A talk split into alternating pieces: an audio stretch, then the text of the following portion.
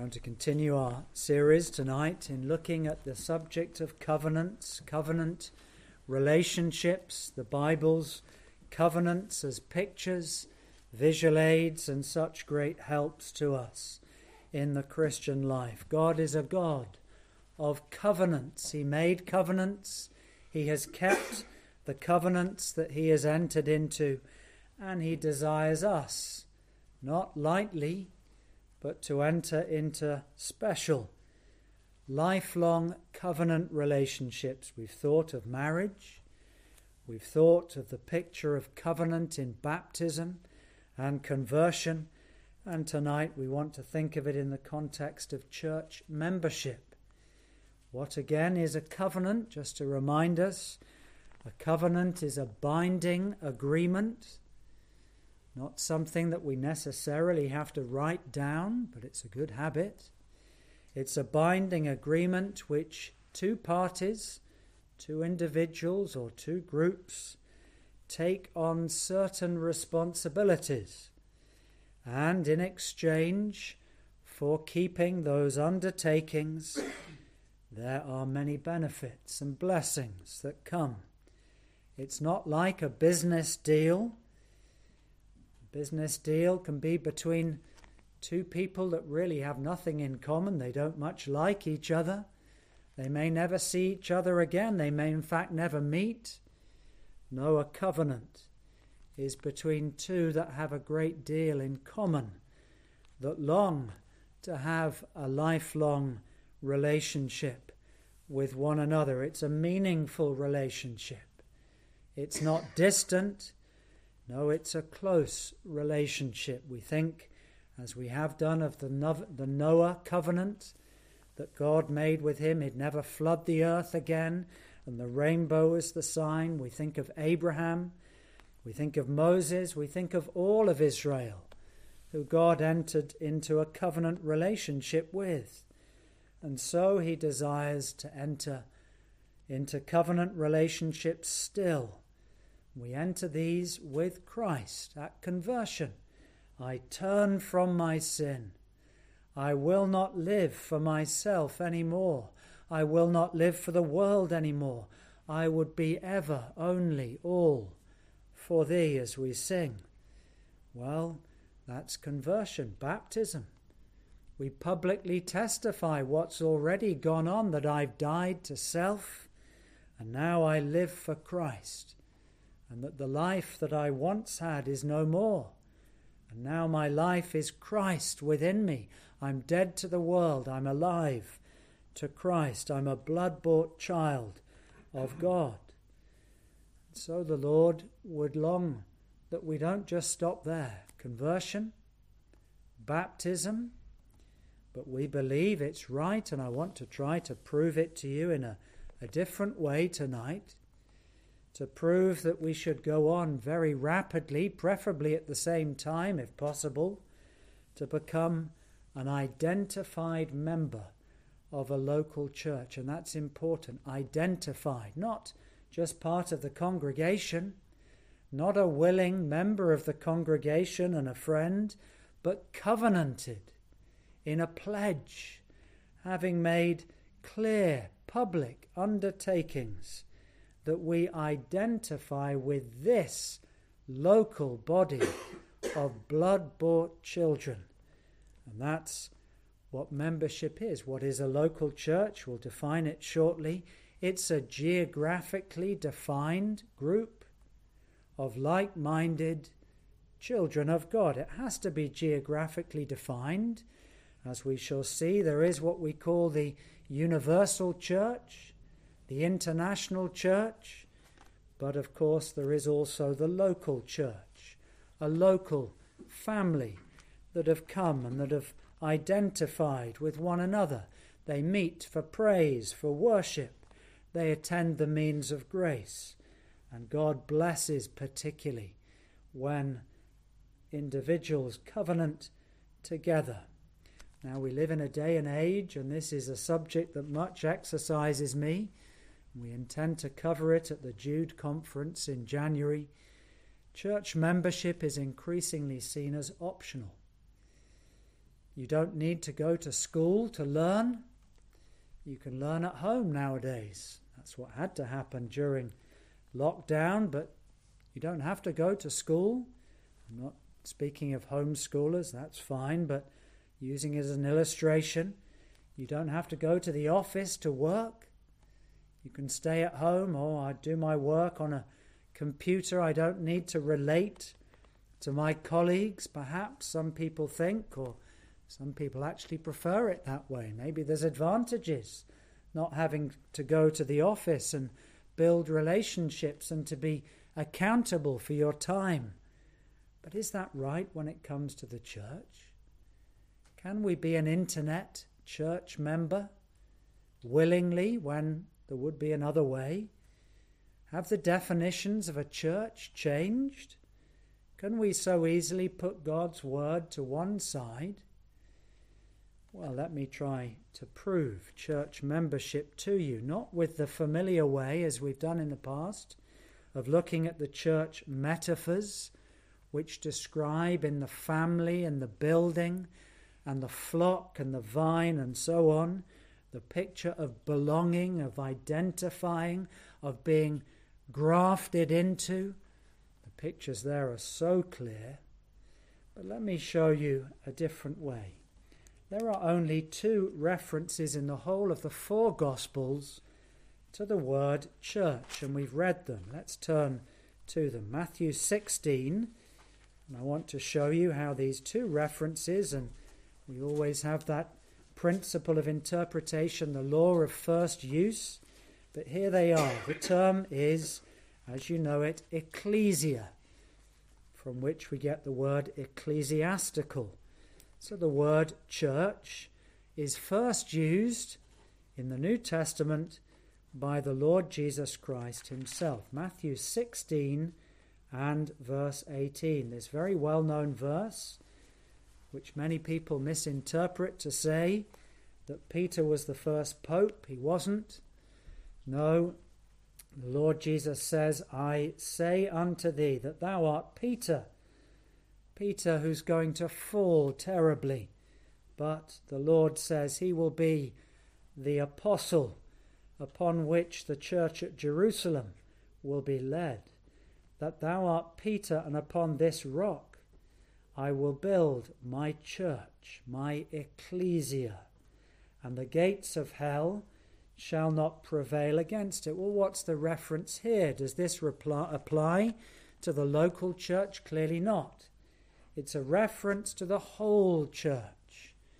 Believers that have ever lived, Old Testament, New Testament, and those that were alive then and that are alive now. This is clearly a reference to the whole of Christ's church, and he builds it upon the apostles, of which Peter was one. Verse 19 I will give unto thee the keys of the kingdom. Well, that's interesting. Does that mean that Peter will have the right to determine who will enter heaven? No. But the gospel, the gospel that opens men and women and children's hearts will be given first to the apostles who will go and preach. And whatsoever thou shalt bind on earth shall be bound in heaven. When the gospel goes forth and souls are saved and they are loosed from sin and from the earth, well, those will be eternal covenants made. What a great blessing that is. That's the first use of the term church. But if you turn over quickly to Matthew 18 and to chapter 17, uh, to, to verse 17, this is a different use of the word church, ecclesia, and it's so obviously not the international universal church. The Lord Jesus hasn't yet gone to the cross the church hasn't yet, the New Testament church hasn't yet been formed. But he knows it's coming. It's been prophesied from the Old Testament that it will be formed when he's ascended and when the day of Pentecost has come, 50 days after he rose from the dead. The church will be formed and constituted and given that great power and authority on the day of Pentecost, and visibly with tongue speaking and prophecy and healing, and the gift of the Holy Spirit in every believer's heart, and there the church will be built. So, what's Christ talking about here when he's teaching the disciples about how to deal with sin in the church? Because the Lord knows. He knows that this church won't be a perfect church because it's made up of you and me. It's made up of sinners, and there'll be problems.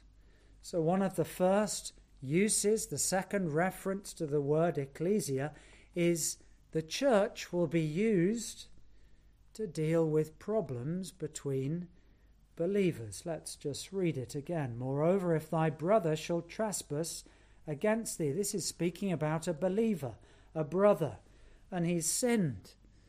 Let's say he said something that was hurtful. Maybe he said something that wasn't fair, wasn't true.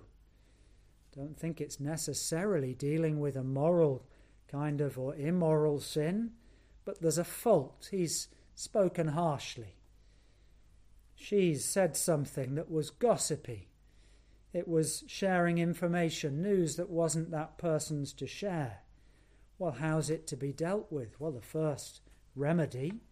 Verse 15 very privately, you go and speak to that sister, that brother, that brother in Christ, and you say, Dear sister, you hurt me. You shared things about me that weren't true, and it's come back to me. And hopefully, the brother, the sister says, Oh, I shouldn't have done that. Please forgive me. And that's it. The matter's dealt with, it's done. Verse 16 But sometimes we're proud and stubborn. Oh, no, I didn't say that. Well, I might have said something like it. Oh, you have to go a step further.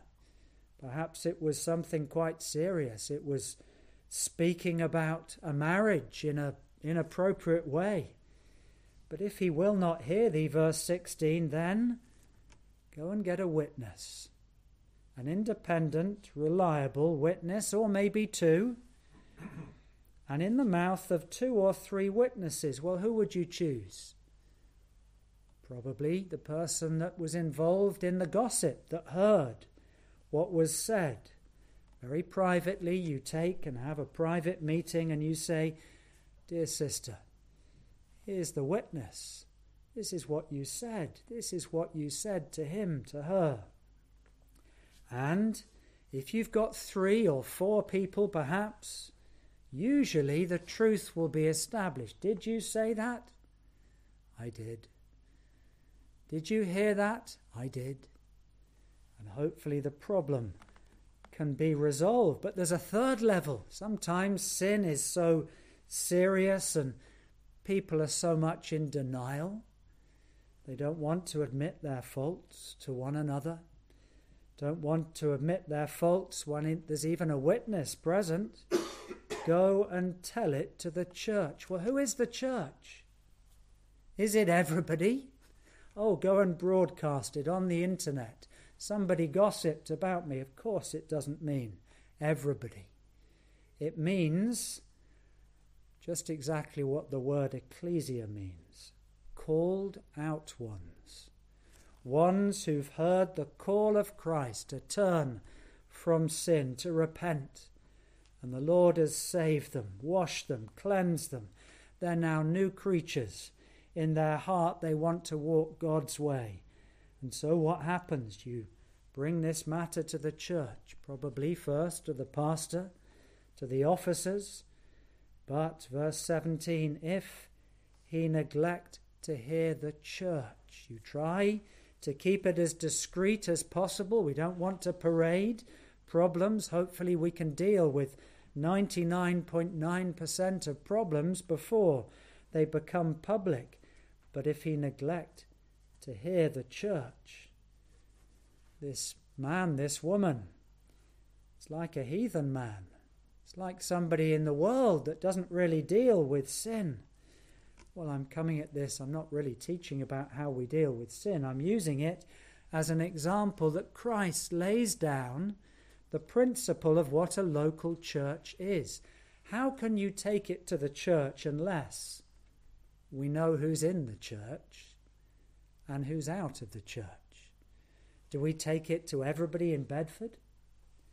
Do we take a problem to everybody that comes on a Sunday morning or evening and say, Come on, we're going to have a meeting? No. There'll be unbelievers there. They can't be involved. We don't want to tell them of problems between believers that haven't been resolved. No, we want to keep it to just the people of God, the people within the family. What's that expression? Family business only, FBO. And so, where there's sin involved, if you can't deal with it with level one, with level two, we take it to the church, probably the officers, and then the wider church. And if the problem then can't be dealt with, then there has to be discipline. But that's a different subject. So that's church membership. and Christ is teaching this in the second use that he makes of the word ecclesia, church. One of only two references in the whole of the Gospels to the church. Isn't that quite striking? It's mentioned again and again and again in Acts. You can study that another time. Tell it to the church, says the Lord Jesus Christ. That body of people who have covenanted together, who are identified, probably a register, a roll. You know who's in, who's out. And those individuals are the gathered, called out ones, called by Christ as the church. Secondly, why did Christ form a church? Does he need a church? Not really. He could do the work with no church. He could just individually call believers and then leave them as orphans and leave them with no discipline, with no care, with no mutual love. He could do that, but that's not the heart of God, is it? God wants us to be in families. He wants children to be brought up in families. That's one of the great ills of the age. And He wants believers to be brought up in families and not be orphans, not be lone riders, as we call it. So, three reasons. The Word of God teaches this. I won't prove it. Why does He form the church? Firstly, for the salvation of souls, because the church, as we looked in Matthew 16, has the commission to go out with the keys of the kingdom to preach the gospel. Secondly, He brings us into a family, into a church, so that we might be perfected. Justification happens in a moment. We're made right with God. Sanctification happens over time, it's a process, and we need all the help we can get. Prayer meetings, Bible studies, the encouragement, the challenge of one another. And so he forms the church for the perfecting of the saints. Thirdly, isn't the church supposed to be glorious? Isn't the church supposed to be a place where people come in and say, See how they love one another. See how those that love the Lord met often with one another. The church is glorious. Look at us. A group of unloving, sinful, uncaring, selfish individuals. That's what we were. And what are we now? We're on a journey to being perfected. We're laying aside the selfishness. We're thinking more of each other than we do of ourselves. We're thinking of eternity. We're thinking of the gospel. We're standing up for truth. That's for His glory. That's for Christ's glory. Who's in? Who's out of the church? Well, we shall look at that now. How do you join a church? I've got down five points. It's not really an exhaustive list, but I think they're very obvious. First of all, you cannot join a church. In New Testament times, the Old Testament was different. It was a mixed multitude. That's so clear. But in the New Testament, regenerate, converted believers only. You first must be a believer. So, what do we look for when somebody comes before the church? Has this man or woman had a real experience of conversion? Is there the evidence there that they're a new creature? Is their testimony consistent with what we see and we observe in their life? Was there a before and an after? Are they now evidently the Lord's people? That's the first thing. Secondly, they've got to be open about their faith. Maybe they're still a secret believer. They've never professed. They do believe. They do have peace in their heart. But they've not publicly told people, being willing to read or to give their testimony. They're not yet known as believers. They are secret believers. So there needs to be a profession and it needs to be an open profession. But thirdly, they need to be walking with the Lord. What would happen if we were to bring somebody into the church and maybe they'd been converted but they were living in a compromised way? I won't give you examples of how, but perhaps they had a career or job that wasn't really suitable for a believer. The type of work they were doing was really not something a believer would do. It's promoting something that's against God's word and His truth, and so we have to gently say to them, well, maybe that occupation which prevents you from worshipping, you're not a nurse or a doctor or something where you should and have to work on the Lord's day, but you're choosing not to meet with the Lord's people. And the Lord says, remember the Sabbath day. So the person must be walking uprightly. Fourthly, they've got to believe what we teach. That would be a disaster, wouldn't it? If somebody came into the church and they believed something completely different and they went round the church and it was a contamination. They taught that you could be saved and then lose your salvation. They taught that you could believe parts of the Bible, but if you don't like Genesis, just leave it to one side. That wouldn't be good, would it? That's why we have to have a statement of faith, the 1689 Baptist Confession of Faith. We have to write down the things that we believe. Sometimes we have to add to that because there's new issues to stand for. And then, fifthly, there's what I call the two golden rules. And the reverse is to back this up. I don't want anybody to come as a member of this church unless they agree to the two golden rules. Ephesians 5 21. That we would be subject to one another. We're all equal. I have to submit myself to every other member of the church.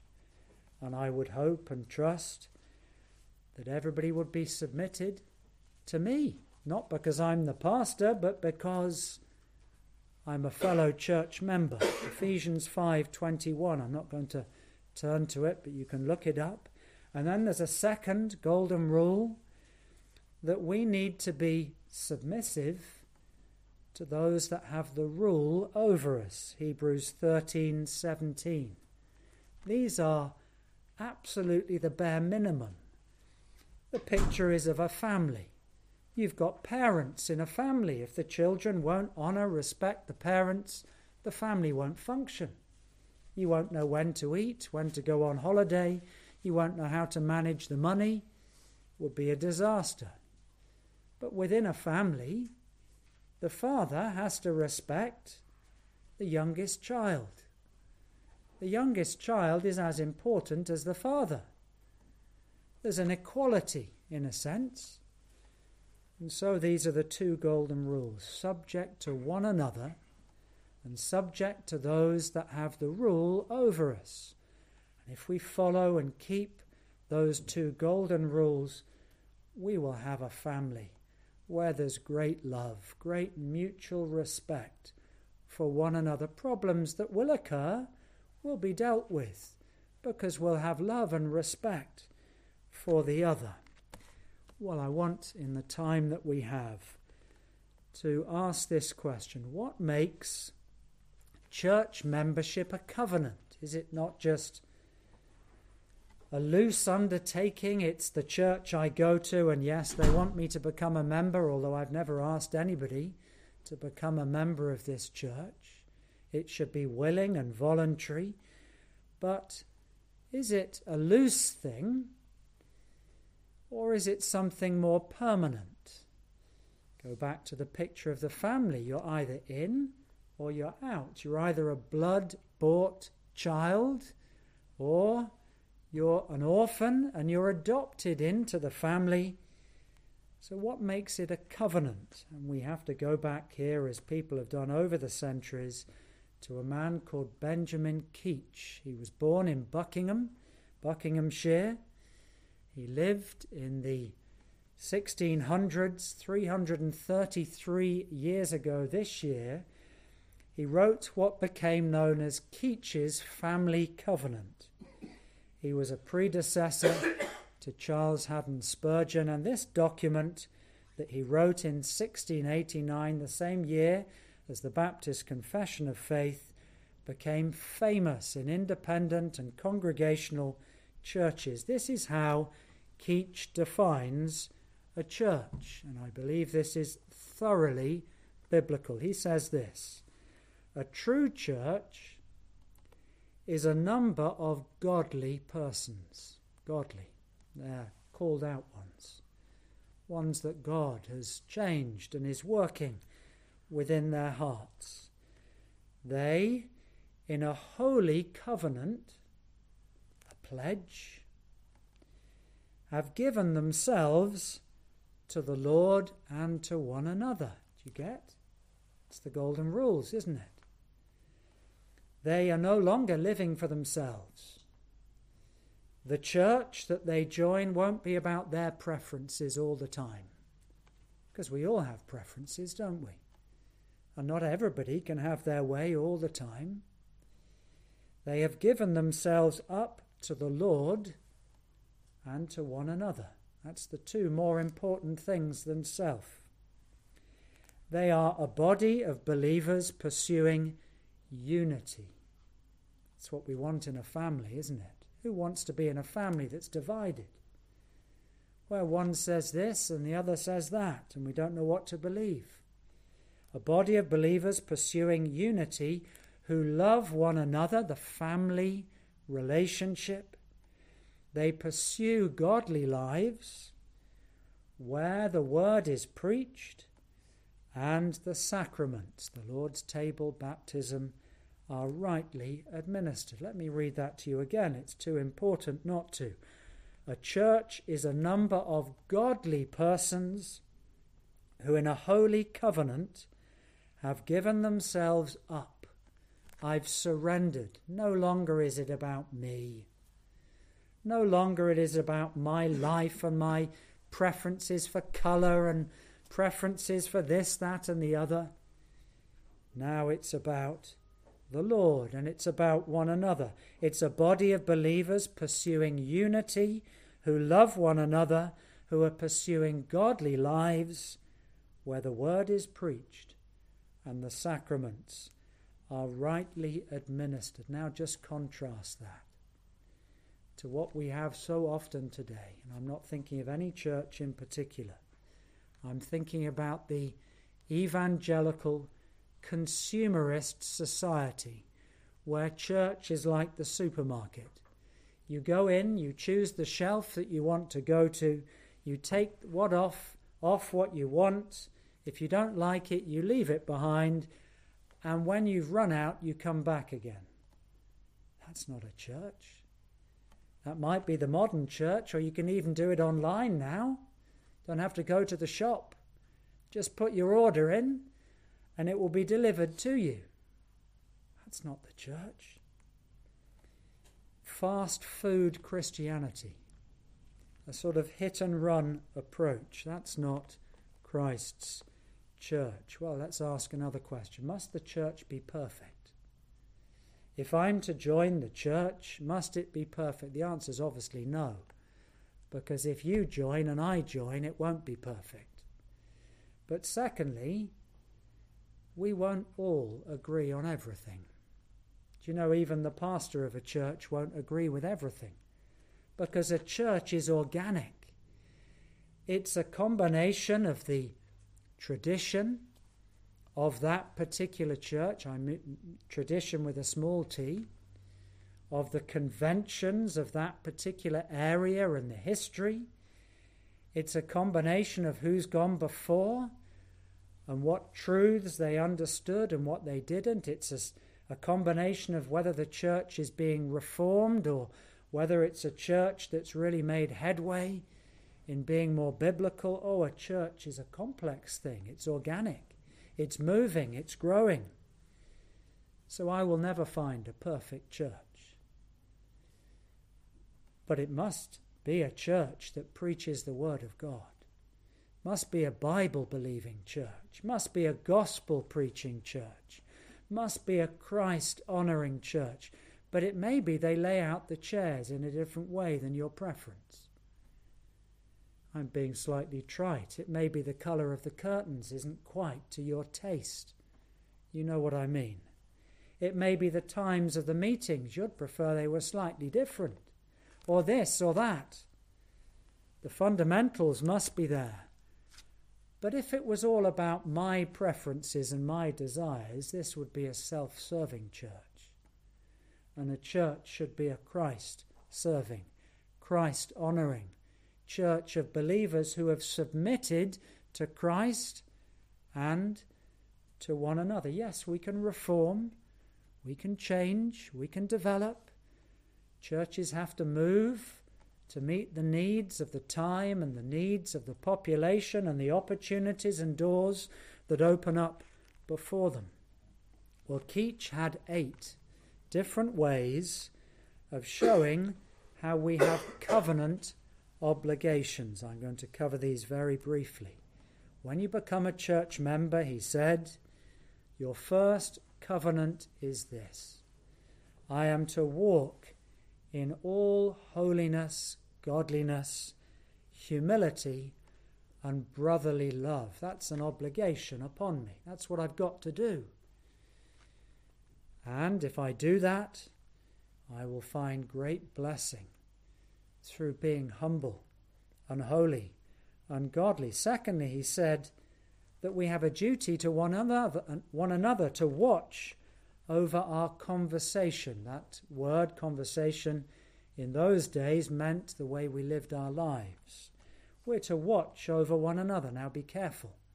We're not to go prying or doing a social media audit or checking on what this, that, and the other is in, within a person's home. No. But we are, if we see a significant concern or issue, we're to be willing to be entreated by a fellow believer. If somebody was to fall into sin, a bad friendship or relationship or something that's grievous and obvious, we should be able to talk to one another within a family and to be entreated. A church, thirdly, he says, is a place where we pray for one another. We have a dear young lady about to have an operation next week. Sure, she'll be on our hearts in the coming weeks. It would be unnatural within a family if we weren't concerned prayerfully for her. That's what a family would do, isn't it? Wouldn't we have a concern for one another? Somebody falls ill. Oh, I want to know if they recovered. Somebody's witnessing to a friend or a family member. Oh, can I pray? So Keach says we pray for one another. Fourthly, extension of this, a church has a covenant obligation amongst its members to bear one another's burdens. Somebody has a particular trial Their wife has to be away from them for work for an extended period. We want to provide hospitality, care, love. Somebody has a child, maybe not a child, and maybe they've got a particular affliction. We want to pray for them and care for them and show concern. Fifthly, he says, we're to bear one another's weaknesses. Oh, how much we need to do that. Because we're all weak. We all have failings. Memory, being thoughtful rather than impulsive. We bear with one another's weaknesses. Some people are put it out there kind of people. Others find it difficult to communicate. We bear with our weaknesses and failings with much tenderness, Keach says, not discovering any of them to the church. We don't amplify somebody's weakness. That would be to damage the cause. Sixthly, he says we're to covenant together to strive to promote truth, the truth of the gospel, the purity of God's ways and his ordinances. Seventhly, we're to meet together as often and on as many opportunities as we can on the Lord's day and at all other times, as the Lord gives us opportunity. And finally, he says, and I hardly mention this one, according to our ability, we are to communicate to our pastor. The word communicate then doesn't mean speak, it means to care for, encourage, support. I think he probably had financial means in mind or giving of food or something like that, but what he means is we should be in regular contact, caring, supporting, sharing, telling of an encouragement or of a difficulty or a problem. God having ordained that person to preach. That's what Keach says. That's the family covenant. You see how involved it is? And isn't it so biblical? You could prove all of those points with numerous texts. So, that's the obligations.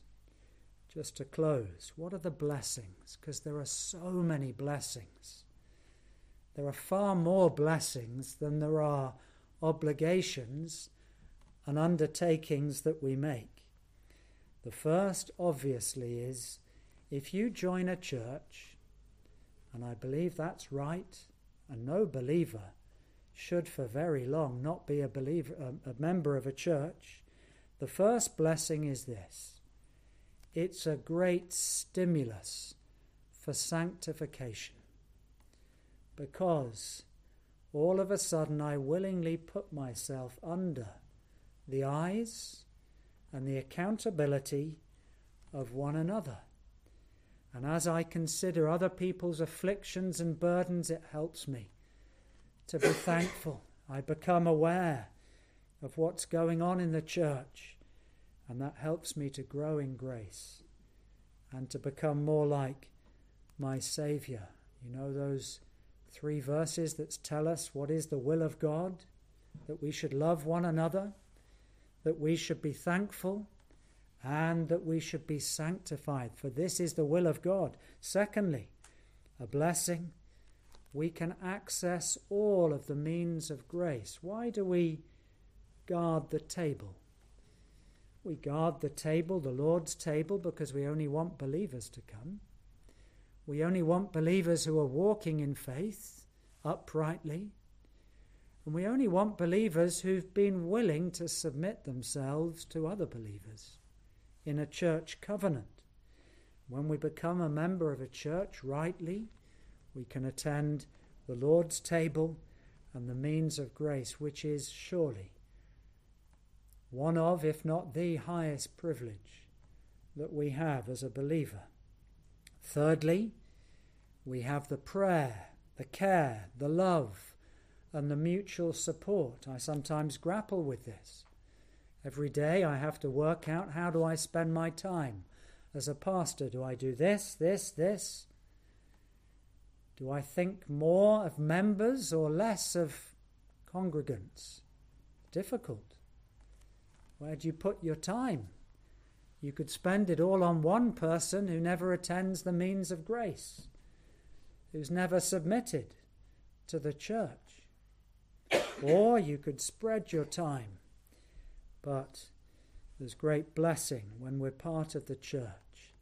Fourthly, we're willing to be under the moral, spiritual care and oversight of the pastor, the elders, the officers of the church. Fifthly, normally it's members that get the privilege of serving. Now, that's not always possible in a smaller church. Sometimes we let people do things that are not members, and that has to be done that way, but it would be much better if all the main functions were undertaken by those who've bound together, who've publicly professed faith.